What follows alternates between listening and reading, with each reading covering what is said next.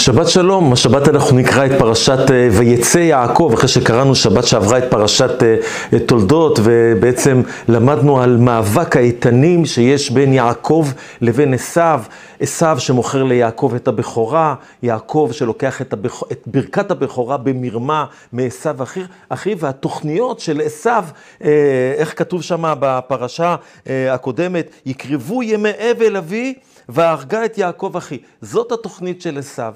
לכן ליעקב אין ברירה, הוא נאלץ לברוח כדי להציל את חייו מהרוצח הזה, מאח שלו שמבקש את נפשו. הוא נאלץ אה, אה, לצאת אה, אה, לחרן, ושם אה, אה, לחיות את חייו, וגם כן לשאת אישה, אה, כמו שנאמר שם, לקחת לו משם אישה, משם אישה.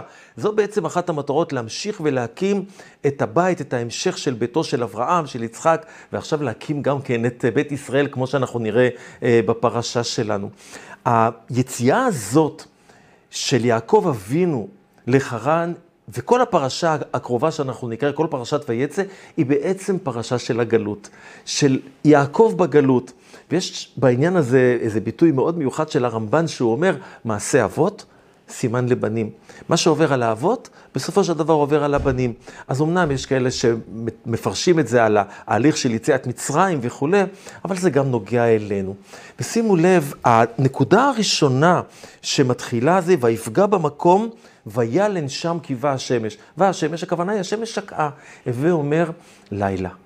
וזה בעצם הסמל של הגלות. הגלות זה לילה, זה חושך, זה אפלה. מה מסמל את האפלה? חוסר ביטחון, סכנות שאורבות לפתחנו, ואנחנו לא יודעים אפילו מהיכן זה יבוא לנו, ואין לנו יכולת להתגונן. זה בעצם הלילה. יש רעיון מאוד מאוד יפה שמובא בשם רב נחמן, אני חושב שרבי, אה, שתלמידו רבי נתן מביא את הדבר הזה, להסביר משהו הלכתי. ישנה דעה בהלכה שאומרת שתפילת ערבית רשות, שחרית חובה, מנחה חובה, בתפילת ערבית רשות. וכפי שאנחנו יודעים, חז"ל מלמדים אותנו שתפילת שחרית תיקן אברהם אבינו. תחילה, תפילת מנחה תיקן יצחק אבינו.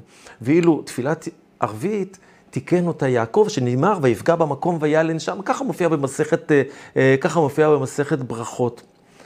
אומר לנו רבי נתן, בלילה לא צריך להגיד לבן אדם להתפלל.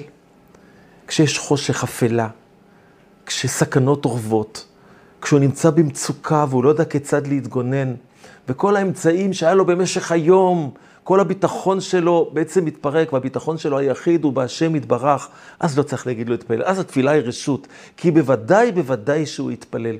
רעיון אדיר שבעצם מלמד אותנו אל, את המקום שאליו הולך יעקב, וגם מסביר לנו את התפילה, את הנדר שאנחנו, אה, שאנחנו תכף נראה. אבל עוד לפני התפילה ולפני הנדר, אנחנו רואים את החלום. החלום שהוא מאוד מאוד מוכר, מאוד מפורסם, סולם מוצב ארצה וראשו מגיע השמיימה. ויש המון המון רעיונות, המדרש, הפרשנים מביאים, ראה מלאכו של, אה, אה, של עשיו עולה, מלאכו של אדום עולה וכולי, והוא פחד שמא הם לא יורדים, עוד רעיונות כאלה ואחרים, והקדוש ברוך הוא אומר לו, תעלה, אל תפחד, אם אתה עולה אתה לא יורד.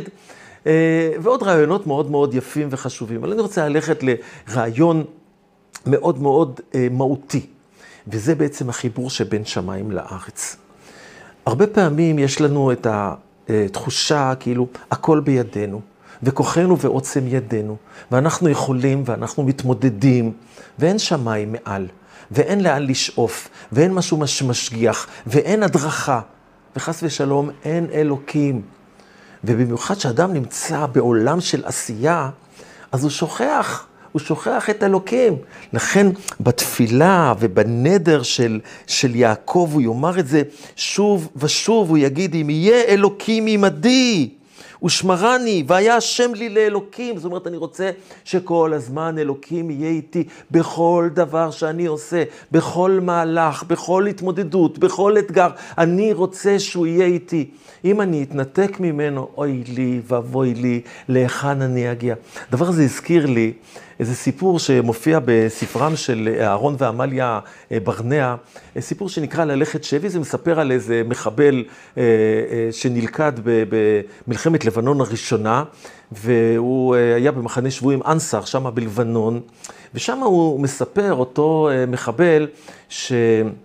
הוא כבר ישב על המיטה וכבר היה מיואש ואמר, אין סיכוי לכל המאבק הפלסטיני, הנה תראו איך מכים בנו, מחסלים אותנו, את כל הפתח-לנד הזה שהיה בלבנון, וכבר ממש ממש היה אחוז ייאוש. הוא אומר, ואז רואה במסדרון ליד התאים את החייל היהודי השומר עליו, שמסתובב, שומר עליהם, מסתובב עם נשק, והוא רואה אותו אוכל משהו. הוא קורא לו, והוא אומר, הוא רואה שהוא אוכל פיתה. הוא אוכל פיתה ונוגס ולועס ונוגס ולועס. והימים הם ימי פסח, ואז הוא שואל אותו, אתה יהודי? מספר תעמרי, אומר, ואז החייל הנהן בראש בחיוב. הוא שואל אותו, תעמרי שואל אותו, אתה אוכל חמץ בפסח? אתה לא יודע שליהודי אסור לאכול חמץ בחג הזה? כן, ואז החייל, שהיה סוער באותו רגע, נדהם מהשאלה של אותו אה, מחבל בכיר, ו... וככה הוא עונה, ככה מספר תעמרי לעיתונאי הזה שראיין אותו, אומר לו, אני, אומר החייל, לא מחויב לדברים שהראו לעמי ביציאת מצרים לפני אלפיים שנה ויותר. אין לי קשר לכך. הווה אומר, הוא ניתק בין שמיים לארץ. בין האידיאל, בין הרעיון, בין כל מה שאנחנו, בין כל המהות שלנו, לבין המציאות העכשווית. אומר, אני עכשיו חייל צה"ל, מדים, נשק, מטוסים, זה מה שאני, מה יש לי עם כל העבר הזה? מה אני מחויב? לפני אלפיים שנה יצאנו למצרים, בגלל זה אני לא אוכל עכשיו חמץ? בא לי פיתה. בא לי פיתה, להכניס חמץ לבתי חולים, להכניס חמץ למחנות צה"ל. למה לא? למה לא? מה שימו לב, זה מופיע בספר הזה של ללכת שבי. מספר המחבל, התיישבתי על המזרון בתאי, ואמרתי לעצמי, עם שלאנשיו אין קשר עם עבריו, והמסוגלים בריש גלה, לענק, זאת אומרת, בגלוי, לנגד עיני כל, לחלל את חוקי אמונתן, הוא עם שניתק שורשיו מאדמתו. אני אומר, ניתק את עצמו משמיים, מסולם מוצב ארצה וראשו מגיע השמיימה, ונוכל להשיג את מטרותינו. אומר, באותו לילה חל שינוי מוחלט בגישתי, אומר המחבל. לא נרדמתי. בכל שעות החשיבה הן. ישבתי במקומי והתקשיתי לעכל את שעבר עליי במפגש קטן זה עם הסוהר היהודי, אוכל החמץ בפרהסיה לנגד עינינו הערבים.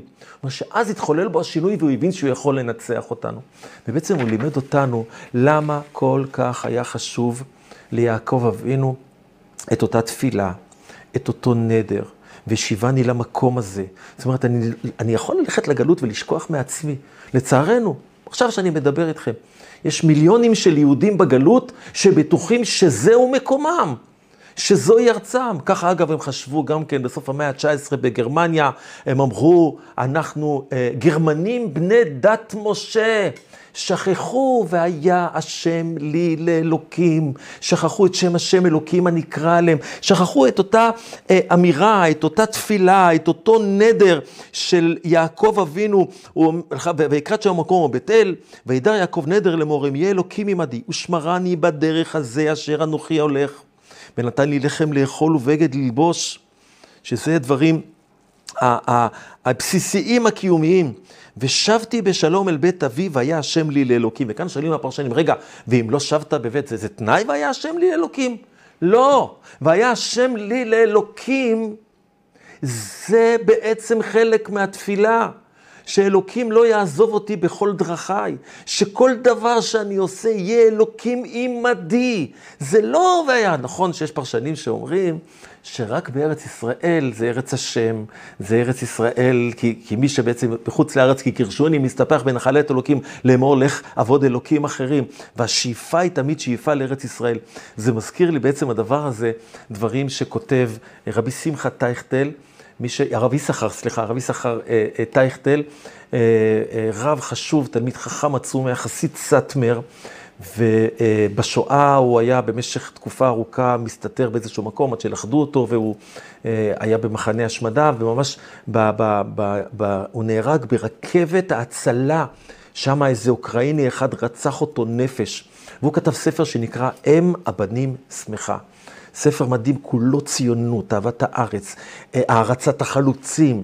ספר מדהים של יהודי, תלמיד חכם עצום, אב בית דין, דיין וחסיד סאטמר, שהיה בכל רמ"ח איבריו, כמו שאמרתי, אה, אוהב ציון, דורש ציון. והוא אומר, והוא לומד מכאן, שכשאדם נמצא בצרה, היא דור נדר שקשור לארץ ישראל, ליישוב ארץ ישראל, כדי שהקדוש ברוך הוא יעזור לו להתקיים בגלות. יעקב אבינו יוצא לגלות, יוצא לתקופה של כ-20 שנה מחוץ לביתו, מחוץ לבית אביו, מחוץ לארץ השם, עם התמודדויות מאוד מאוד קשות, עם אתגרים מול לבן הארמי, עם ה... עם הבניית הבית שלו, ויש כל כך לדבר על רחל ולאה, ואולי אפילו על השיר של אהוד מנור המקסים, אה, אה, אני אוהב אותך לאה, ולדון באמירות שיש מאחוריו.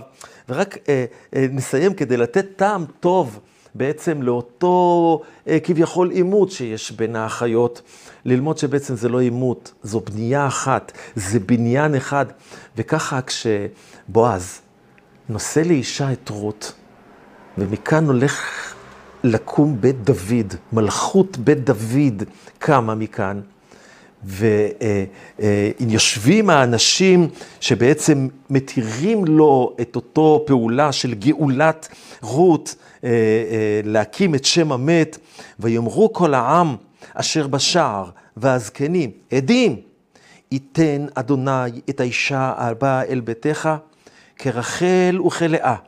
אשר בנו שתיהם את בית ישראל. אגב, ככה גם אני מברך את הבנות שלי. תן השם אתכם כרחל וכלאה, אשר בנו שתיהם את בית ישראל. הפרשה שלנו מספרת כמובן גם על זה, על בניית בית ישראל, על לידת הבנים, על המצוקה של רחל, על התפילה שלה, ובסופו של דבר על החזרה של יעקב אבינו לארץ ישראל, והתמודדויות גם כאן בארץ ישראל, ועל כל זה בפרשה הבאה. שבת שלום.